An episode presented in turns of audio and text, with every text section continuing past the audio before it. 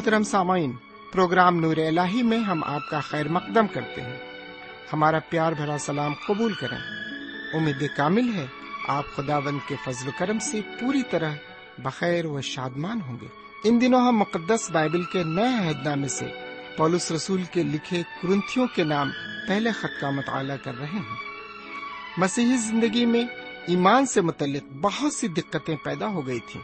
کلیسیا میں اختلاف، شہوت پرستی، بت پرستی، شادی اور ضمیر سے متعلق کلیسیائی بدنظمی، پاک روح اور قیامت وغیرہ، ان تمام مسائل کا حل دینے کے لیے پولس رسول نے کرنتھیوں کے نام پہلا خط لکھا۔ آئیے ہم اپنے وقت کے ہمراہ اس مطالعے میں آگے بڑھیں اور خداوند کی مرضی اپنی زندگی سے پوری کریں۔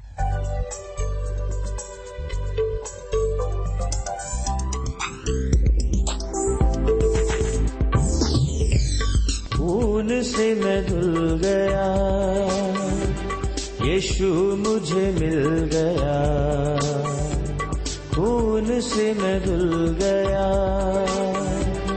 یشو مجھے مل گیا، میں نیا مخلوق بنا، میں گاتا ہوں ہوسنا، میں نیا مخلوق بنا، میں گاتا ہوں ہوسنا، ہوسنا ہوسنا ہوسنا، ہوسنا ہوسنا ہوسنا، ہوسنا ہوسنا ہوسنا،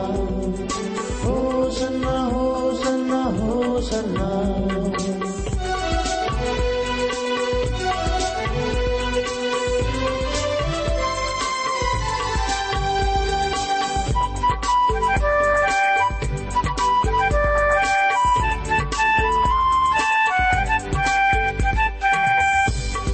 رہائی مجھے مل گئی، معافی مجھے مل گئی، رہائی مجھے مل گئی، معافی مجھے مل گئی، گناہوں سے آزاد ہوا، میں گاتا ہوں ہوسنا، گناہوں سے آزاد ہوا، ہوسنا ہوسنا ہوسنا ہوسنا، ہوسنا ہوسنا ہوسنا، ہوسنا ہوسنا ہوسنا، ہوسنا ہوسنا ہوسنا۔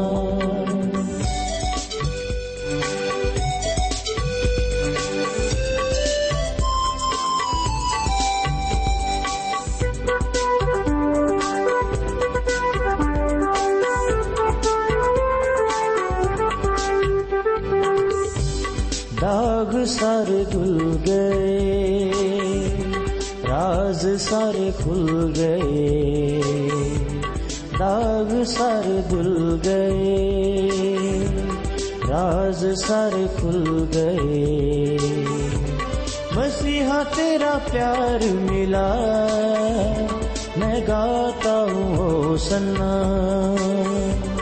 مسیحا تیرا پیار ملا، میں گاتا ہوں ہوسنا، ہوسنا ہوسنا ہوسنا، ہوسنا ہوسنا ہوسنا، ہوسنا ہوسنا ہوسنا، ہوسنا ہوسنا ہوسنا۔ خدا کے کلام کو لے کر ایک بار پھر آپ کے درمیان حاضر ہوں، سلام قبول فرمائیے۔ امید ہے کہ آپ آج بھی پوری طرح خیریت سے ہوں گے۔ میں بھی آپ کی دعاؤں کے عوض بالکل ٹھیک ٹھاک ہوں اور ایک بار پھر آپ کے درمیان اس کے کلام کو لے کر حاضر ہوں۔ سامعین، ہم خداوند تعالیٰ کا تہ دل سے شکریہ ادا کرنا چاہتے ہیں کہ اس نے ہمارے لیے یہ جو کلام کی ضیافت تیار کی ہے، یقیناً ہمارے لیے ایک بہت بڑا کام کیا ہے۔ ہم اس کے ذریعے روزانہ روحانی تقویت حاصل کر سکتے ہیں۔ یہ کلام جو ہم اس کا سنتے ہیں ہمیں روحانی فیض عطا فرماتا ہے اور ہمیں روزانہ روحانی طاقت بھی اس سے ملتی ہے، اور ہم یہ بھی جان سکتے ہیں کہ صراط مستقیم کیا ہے، یعنی صداقت کا راستہ کیا ہے، اور ہم میں سے بہت سے لوگ اس پر گامزن بھی ہو چکے ہیں۔ سامعین، تو آئیے ایک بار پھر ہم اس کے کلام کی طرف متوجہ ہوں اور سنیں کہ آج وہ ہم سے اپنے کلام کی معرفت کیا کہنا چاہتا ہے۔ لیکن اس سے پہلے کہ ہم آگے بڑھیں، اس کے کلام کی طرف متوجہ کریں، آئیے ایک چھوٹی سی دعا مانگیں۔ ہم دعا کریں۔ ہمارے پاک پروردگار رب العالمین، ہم تیرے تہ دل سے شکر گزار ہیں کہ تو نے ایک اور دن ہماری زندگی میں جوڑا ہے، تاکہ ہم آج کے اس دن میں بھی خداوند تیرے نایاب اور پرفضل کلام کو سن سکیں، اور اس کے ذریعے ہم اپنی زندگی کے نصب العین کو پہچان سکیں۔ آج ہم جو کچھ بھی سنتے ہیں، جن جن باتوں پر ہم غور کرتے ہیں، جن جن لفظوں پر ہم غور کرتے ہیں، ان سب کو ہم بہت اچھی طرح سے سمجھیں، ان کے مفہوم کو سمجھیں، اور اس کے مطابق ہم اپنی زندگی گزارنے والے بن سکیں۔ ہم تجھ سے دعا کرتے ہیں کہ تیرا کلام ہماری سمجھ میں آئے، نہ صرف دل دماغ تک وہ محدود رہے، بلکہ ہمارے عمل میں بھی وہ آ سکے۔ یہ دعا ہم اپنے حضور کریم جناب سیدنا یسوع مسیح کے وسیلے سے مانگتے ہیں، آمین۔ سامعین، آج ہم کرنتھیوں کے پہلے خط کے دسویں باب کو شروع کریں گے۔ سامعین، اس باب میں بھی ہم مسیحی آزادی سے متعلق باتوں پر غور کریں گے۔ یہ سلسلہ گیارہویں باب کی پہلی آیت تک جاری رہے گا۔ آج ہم مسیحی آزادی کے ایک دوسرے علاقے میں جائیں گے۔ تو آئیے سب سے پہلے ہم دسویں باب کی ابتدائی تیرہ آیتوں پر ایک سرسری نظر ڈال لیں، پھر اس کی تشریح میں آگے بڑھیں۔ یہاں اس طرح لکھا ہوا ہے، دسویں باب کی ابتدائی تیرہ آیتوں میں، میں آپ کے لیے اس عبارت کو پڑھتا ہوں، غور فرمائیں۔ اے بھائیوں، میں تمہارا اس سے ناواقف رہنا نہیں چاہتا کہ ہمارے سب باپ دادا بادل کے نیچے تھے اور سب کے سب سمندر میں سے گزرے، اور سبھی نے اس بادل اور سمندر میں موسیٰ کا بپتسمہ لیا، اور سب نے ایک ہی روحانی خوراک کھائی، اور سب نے ایک ہی روحانی پانی پیا، کیونکہ وہ اس چٹان میں سے پانی پیتے تھے جو ان کے ساتھ ساتھ چلتی تھی، اور وہ چٹان مسیح تھا۔ مگر ان میں اکثروں سے خدا راضی نہ ہوا، چنانچہ وہ بیابان میں ڈھیر ہو گئے۔ یہ باتیں ہمارے واسطے عبرت ٹھہریں، تاکہ ہم بری چیزوں کی خواہش نہ کریں جیسے انہوں نے کی، اور تم بت پرست نہ بنو جس طرح بعض ان میں سے بن گئے تھے۔ چنانچہ لکھا ہے کہ لوگ کھانے پینے کو بیٹھے، پھر ناچنے کودنے کو اٹھے، اور ہم حرام کاری نہ کریں جس طرح ان میں سے بعض نے کی، اور ایک ہی دن میں تیس ہزار مارے گئے۔ اور ہم خدا کی آزمائش نہ کریں جیسے ان میں سے بعض نے کی، اور سانپوں نے انہیں ہلاک کیا۔ اور تم بڑبڑاؤ نہیں جس طرح ان میں سے بعض بڑبڑائے اور ہلاک کرنے والے سے ہلاک ہوئے۔ یہ باتیں ان پر عبرت کے لیے واقع ہوئیں، اور ہم آخری زمانے والوں کی نصیحت کے واسطے لکھی گئیں۔ پس جو کوئی اپنے آپ کو قائم سمجھتا ہے وہ خبردار رہے کہ گر نہ پڑے۔ تم کسی ایسی آزمائش میں نہیں پڑے جو انسان کی برداشت سے باہر ہو، اور خدا سچا ہے، وہ تم کو تمہاری طاقت سے زیادہ آزمائش میں نہ پڑنے دے گا، بلکہ آزمائش کے ساتھ نکلنے کی راہ بھی پیدا کر دے گا، تاکہ تم برداشت کر سکو۔ سامنے یہاں پر یہ عبارت ختم ہوتی ہے۔ میرے بھائی دراصل یہ باب نویں باب سے ہی متعلق ہے۔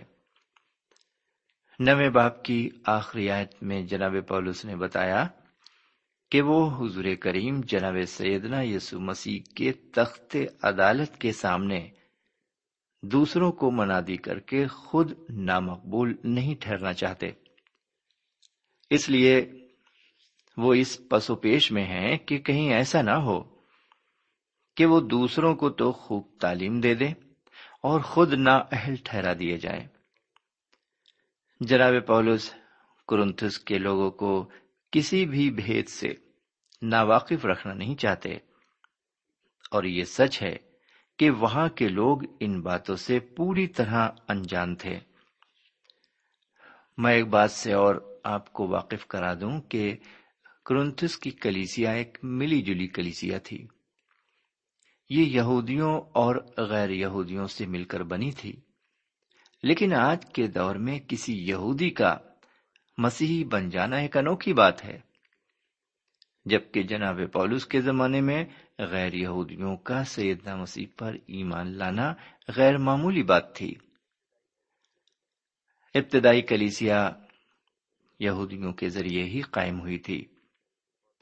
میرے بھائی جب جناب پولس ہمارے بزرگوں کا ذکر کرتے ہیں تو ان کا اشارہ صرف یہودی مسیحوں کی طرف ہے، جی ہاں، صرف یہودی مسیحوں کی طرف۔ کرنتھس کی کلیسیا ایک ملی جلی کلیسیا تھی، یہ یہودیوں اور غیر یہودیوں سے مل کر بنی تھی۔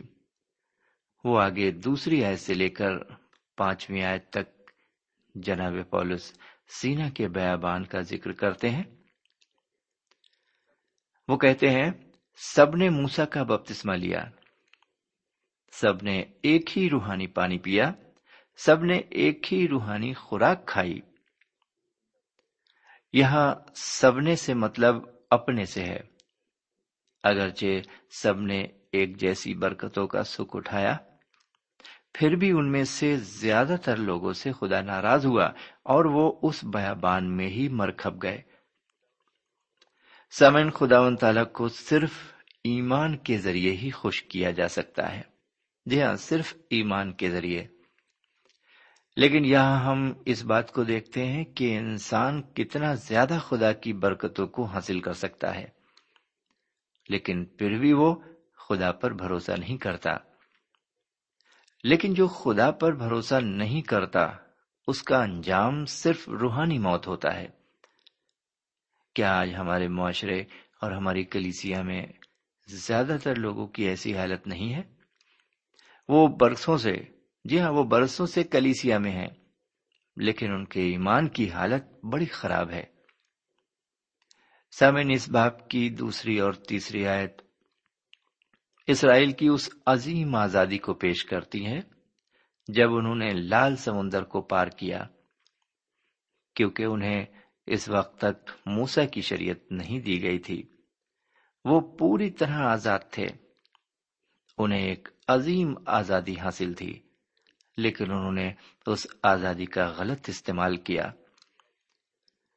دوسری آیت میں جناب پولس بتاتے ہیں کہ انہوں نے موسیٰ کا بپتسمہ لیا۔ موسیٰ کا، جی ہاں، موسیٰ کا مطلب ہے روحانی یگانگت، جی ہاں، روحانی یگانگت۔ سچ مچ پانی کا بپتسمہ جناب سیدنا یسوع مسیح کے ساتھ ہماری روحانی یگانگت کو ظاہر کرتا ہے۔ ہم پانی کے بپتسمے کے ذریعے سیدنا مسیح کے ساتھ دفنائے جاتے ہیں، اور روح کے بپتسمے کے ذریعے ہماری ان کے ساتھ پہچان بنتی ہے۔ اس لیے ہم سب مسیح کا بدن اور کلیسیا کا ایک عضو ہیں۔ کرنتھیوں کے خط کے بارہویں باب کی تیرہویں آیت کے مطابق ہم سب نے ایک ہی روح کے وسیلے سے ایک بدن ہونے کے لیے بپتسمہ لیا۔ ہم سب نے ایک ہی روح کے وسیلے سے ایک بدن ہونے کے لیے بپتسمہ لیا۔ سامعین، اب یہاں پر سوال یہ پیدا ہوتا ہے کہ انہوں نے موسیٰ کا بپتسمہ کیسے پایا؟ ہو سکتا ہے آپ کا یہ خیال ہو کہ انہوں نے لال سمندر میں بپتسمہ لیا جب وہ اس میں سے ہو کر گزرے تھے، لیکن خروج کی کتاب بتاتی ہے کہ خدا نے ان کے لیے لال سمندر کو سکھا دیا تھا اور وہ خشک زمین سے ہو کر لال سمندر کے اس پار پہنچے تھے۔ ہاں، اگر کوئی بھیگا تھا تو وہ تھی مصریوں کی فوج، اس لیے یہاں موسیٰ کے بپتسمے سے مراد پانی کے بپتسمے سے نہیں ہے، اور نہ یہ روح القدس کا بپتسمہ ہے۔ تو پھر موسیٰ کے بپتسمے سے کیا مراد ہے؟ میرے بھائی، اس کا مطلب یہ ہے کہ وہ حضرت موسیٰ کے ساتھ ایک روح ہو گئے۔ جی ہاں، ایک روح ہو گئے۔ عبرانیوں کے خط کے گیارہویں باب کی انتیسویں آیت ہمیں بتاتی ہے کہ وہ ایمان کے ذریعے لال سمندر کو ایسے پار کر گئے جیسے وہ خشک زمین پر چل کر گئے ہوں۔ لیکن جب مصری وہاں گئے تو سب کے سب ڈوب مرے۔ میرے بھائی، اسرائیلی قوم موسیٰ کے ساتھ ایک روح ہو گئی تھی اور ایمان کے ذریعے لال سمندر سے پار ہو گئی تھی، لیکن یہ کون سا اور کس کا ایمان تھا؟ کیا یہ اسرائیلی قوم کا ایمان تھا؟ جی نہیں، وہ تو جناب موسیٰ پر خوب بڑبڑا رہے تھے، لیکن در حقیقت یہ حضرت موسیٰ کا ایمان تھا۔ جب حضرت موسیٰ نے اپنا پہلا قدم سمندر میں رکھا تو خداوند تعالیٰ نے اپنے کلام کے مطابق پانی کو دو حصوں میں تقسیم کر دیا، اور یہ موسیٰ ہی تھے جو انہیں لال سمندر کے پار لے گئے۔ اس لیے حضرت موسیٰ کے بپتسمے کا مطلب ہے حضرت موسیٰ کے ساتھ روحانی یگانگت۔ اس کا پانی سے کوئی واسطہ نہیں ہے۔ سامن، یہ ساری باتیں ہماری نجات کی تصویر ہیں۔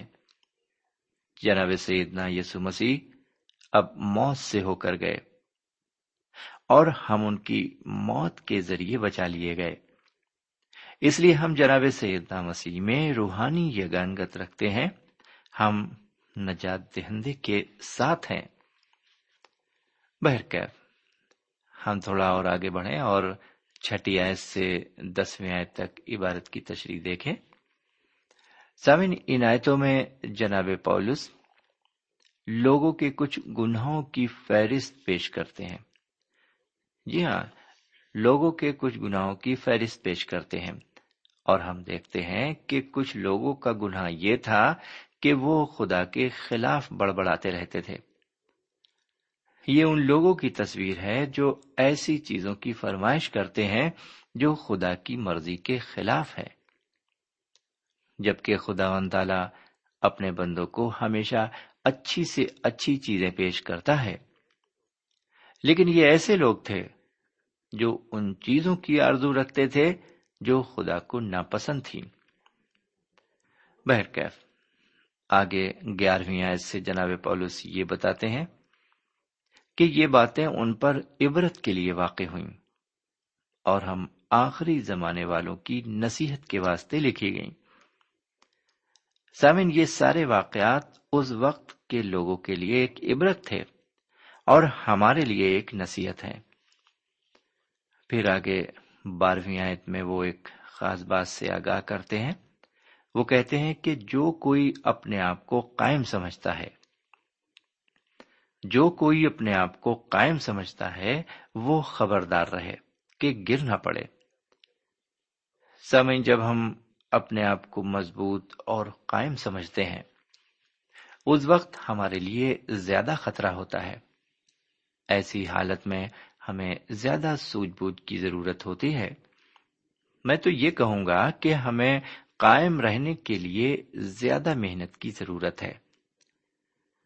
جس طرح ایک پہلوان اپنے آپ کو صحت مند رکھنے کے لیے برابر کسرت کرتا ہے، اسی طرح ہمیں بھی جو ایمان میں قائم ہیں زیادہ کسرت کی ضرورت ہے، کیونکہ ہم کسی ایسی آزمائش میں نہیں پڑے جو ہماری برداشت سے باہر ہو۔ اگر ہم واقعی خدا کے ساتھ ہیں اور اپنے ایمان میں قائم ہیں تو وہ ہمیں ایسی آزمائش میں پڑنے بھی نہیں دے گا جو ہماری برداشت سے باہر ہو، اور اگر کوئی سخت آزمائش آ بھی گئی تو وہ ہمیں اس آزمائش سے گزرنے کی راہ بھی پیدا کر دے گا۔ میرے بھائی، یہ کب ممکن ہوگا؟ یہ تب ممکن ہوگا جب ہم روحانی کثرت کرتے رہیں۔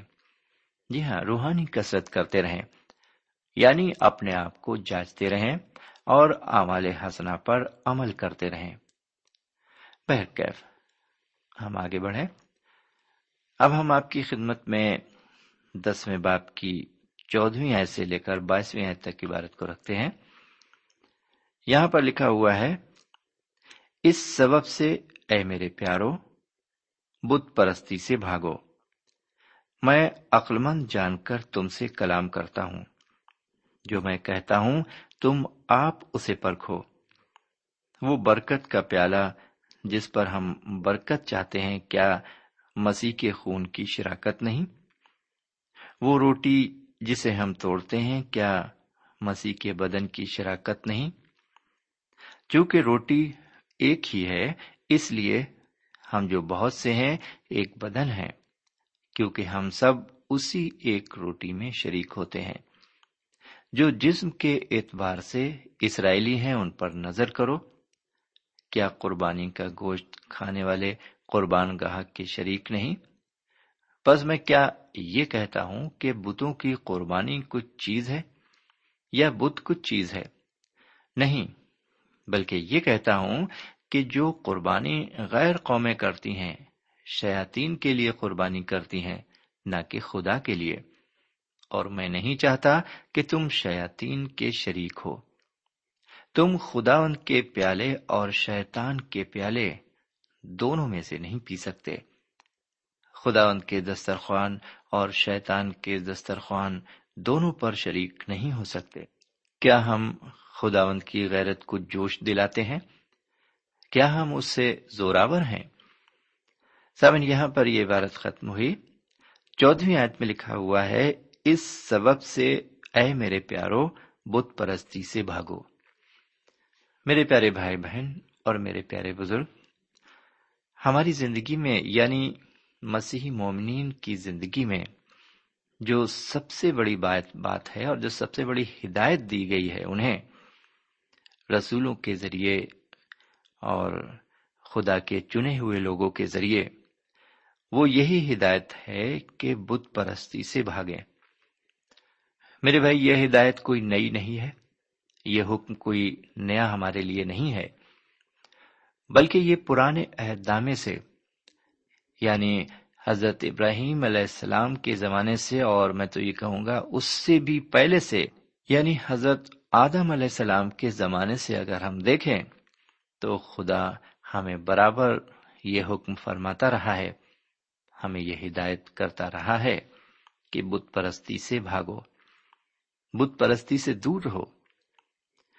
میرے بھائی، ایک انسان جو خدا پر ایمان رکھتا ہے اور اپنے ایمان سے خدا کو ظاہر کرنا چاہتا ہے، اس کے لیے ضروری ہے کہ وہ بتوں سے دور رہے، بتوں سے دور رہے۔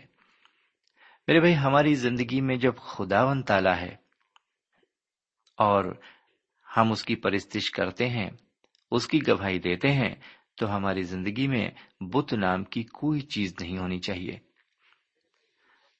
میرے بھائی، اس وقت تھا کہ لوگ بتوں کے آگے سر جھکاتے تھے اور بتوں کی پرستش کرتے تھے، اور وہ بت مٹی اور پتھر کے بنے ہوئے تھے۔ لیکن میرے بھائی، آج کے زمانے میں اگر ہم دیکھیں اپنی تصویر، تو آج شاید ہماری زندگی میں وہ مٹی اور پتھر یا سنگ مرمر کے بت نہ ہوں، لیکن کچھ چیزیں ہیں، کچھ ایسی چیزیں ہیں ہماری زندگی میں جو ان بتوں کی مانند ہیں۔ مثال کے طور پر، آج ہماری زندگی میں جو سب سے بڑا بت ہے وہ ہے لالچ۔ لالچ بھی ایک بت ہے، یعنی ایک مورت ہے، اور ہم اس بت کی پوجا کرتے ہیں، پرستش کرتے ہیں۔ ہماری زندگی میں سب سے بڑھ کر لالچ ہے اور ہم اس کو سب سے زیادہ ترجیح دیتے ہیں۔ ہم خدا کو بھی ایک طرف رکھ دیتے ہیں اپنے لالچ کے آگے، اور اس لالچ میں آ کر ہم سب کچھ جائز اور ناجائز کرنے کو تیار رہتے ہیں۔ میرے بھائی، واقعی میں اگر ہم اپنے آپ پر غور کریں اور اپنی زندگی پر نظر ڈالیں تو ہماری زندگی میں یہ بت کثرت سے پایا جاتا ہے۔ دوسرا بت جو ہماری زندگی میں ہے وہ ہے ہوس۔ ہر انسان کو آج دیکھیے اس کی زندگی میں ہوس پائی جاتی ہے۔ ہم کہیں پر بھی مطمئن نہیں ہوتے، اگر ہمارے پاس تھوڑا سا ہے ہم زیادہ کی چاہت کرتے ہیں، ہم کہیں پر مطمئن نہیں ہوتے۔ ہمارے پاس اگر ایک گاڑی ہے ہم اس سے زیادہ کی چاہت کرتے ہیں، ہمارے پاس اگر ایک چھوٹا سا گھر ہے ہم ایک بڑے گھر کی چاہت کرتے ہیں، اگر ہم نوکری میں ہم جس مقام پر ہیں ہم اس سے آگے جانے کی کوشش کرتے ہیں اور ہم برابر آگے بڑھنا چاہتے ہیں آگے بڑھنا چاہتے ہیں یعنی ترقی ہمیں ملتی ہے لیکن ہماری ہوس ختم نہیں ہوتی۔ میرے بھائی، اس ہوس نے انسان کو جہنم کا کندہ بنا دیا ہے۔ جی ہاں، یہ ہوس انسان کو دوزخ تک لے جاتی ہے اور یہ ایک بت کی مانند ہے۔ میرے بھائی، اسی طرح سے اگر ہم اپنی زندگی میں دیکھیں اپنی زندگی میں جا کے تو ہم دیکھیں گے کہ آج ہماری زندگی میں کتنے طرح کے بت ہیں اور ہم ان کی پرستش میں لگے ہوئے ہیں۔ سامعین، یہاں پر ہمارے لیے ہدایت ہے، ہمارے لیے حکم ہے کہ ہم بتوں سے دور رہیں ہم بتوں سے دور رہیں پندرہویں آیت میں لکھا ہوا ہے، وہ کہتے ہیں جناب پولس، میں عقل مند جان کر تم سے کلام کرتا ہوں۔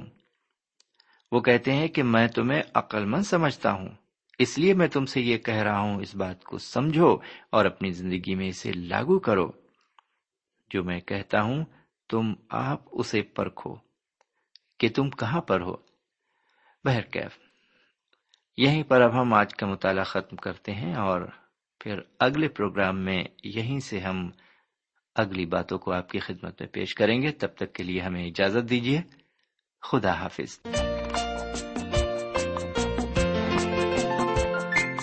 سامعین، اس مطالعے سے آپ کو روحانی تقویت حاصل ہوئی ہوگی، ہمیں یقین ہے آپ اپنے تاثرات سے ہمیں ضرور نوازیں گے۔ ہم آپ کے خط کے منتظر رہیں گے۔ ہمارا پتہ ہے، پروگرام نور الہی، post box number one five seven five, Sialkot, Pakistan. پتہ ایک بار پھر سن لیں، پروگرام نور الہی، پوسٹ باکس نمبر ایک پانچ سات پانچ، سیال کوٹ، پاکستان۔ اب آپ ہم سے ٹیلی فون اور ای میل سے بھی رابطہ قائم کر سکتے ہیں۔ ہمارا ٹیلی فون نمبر ہے nine two three four four six four zero four five seven eight, نو دو تین چار چار چھ چار صفر چار پانچ سات آٹھ۔ ہمارا ای میل پتہ ہے N A E M three nine four nine eight hotmail dot com, N A E M three nine four nine eight hotmail dot com. ہمارے پروگرام کا وقت اب یہیں پر اختتام پذیر ہوتا ہے۔ اگلے پروگرام میں خدا کے کلام کے ساتھ پھر ملیں گے، تب تک کے لیے اجازت دیں، خدا حافظ۔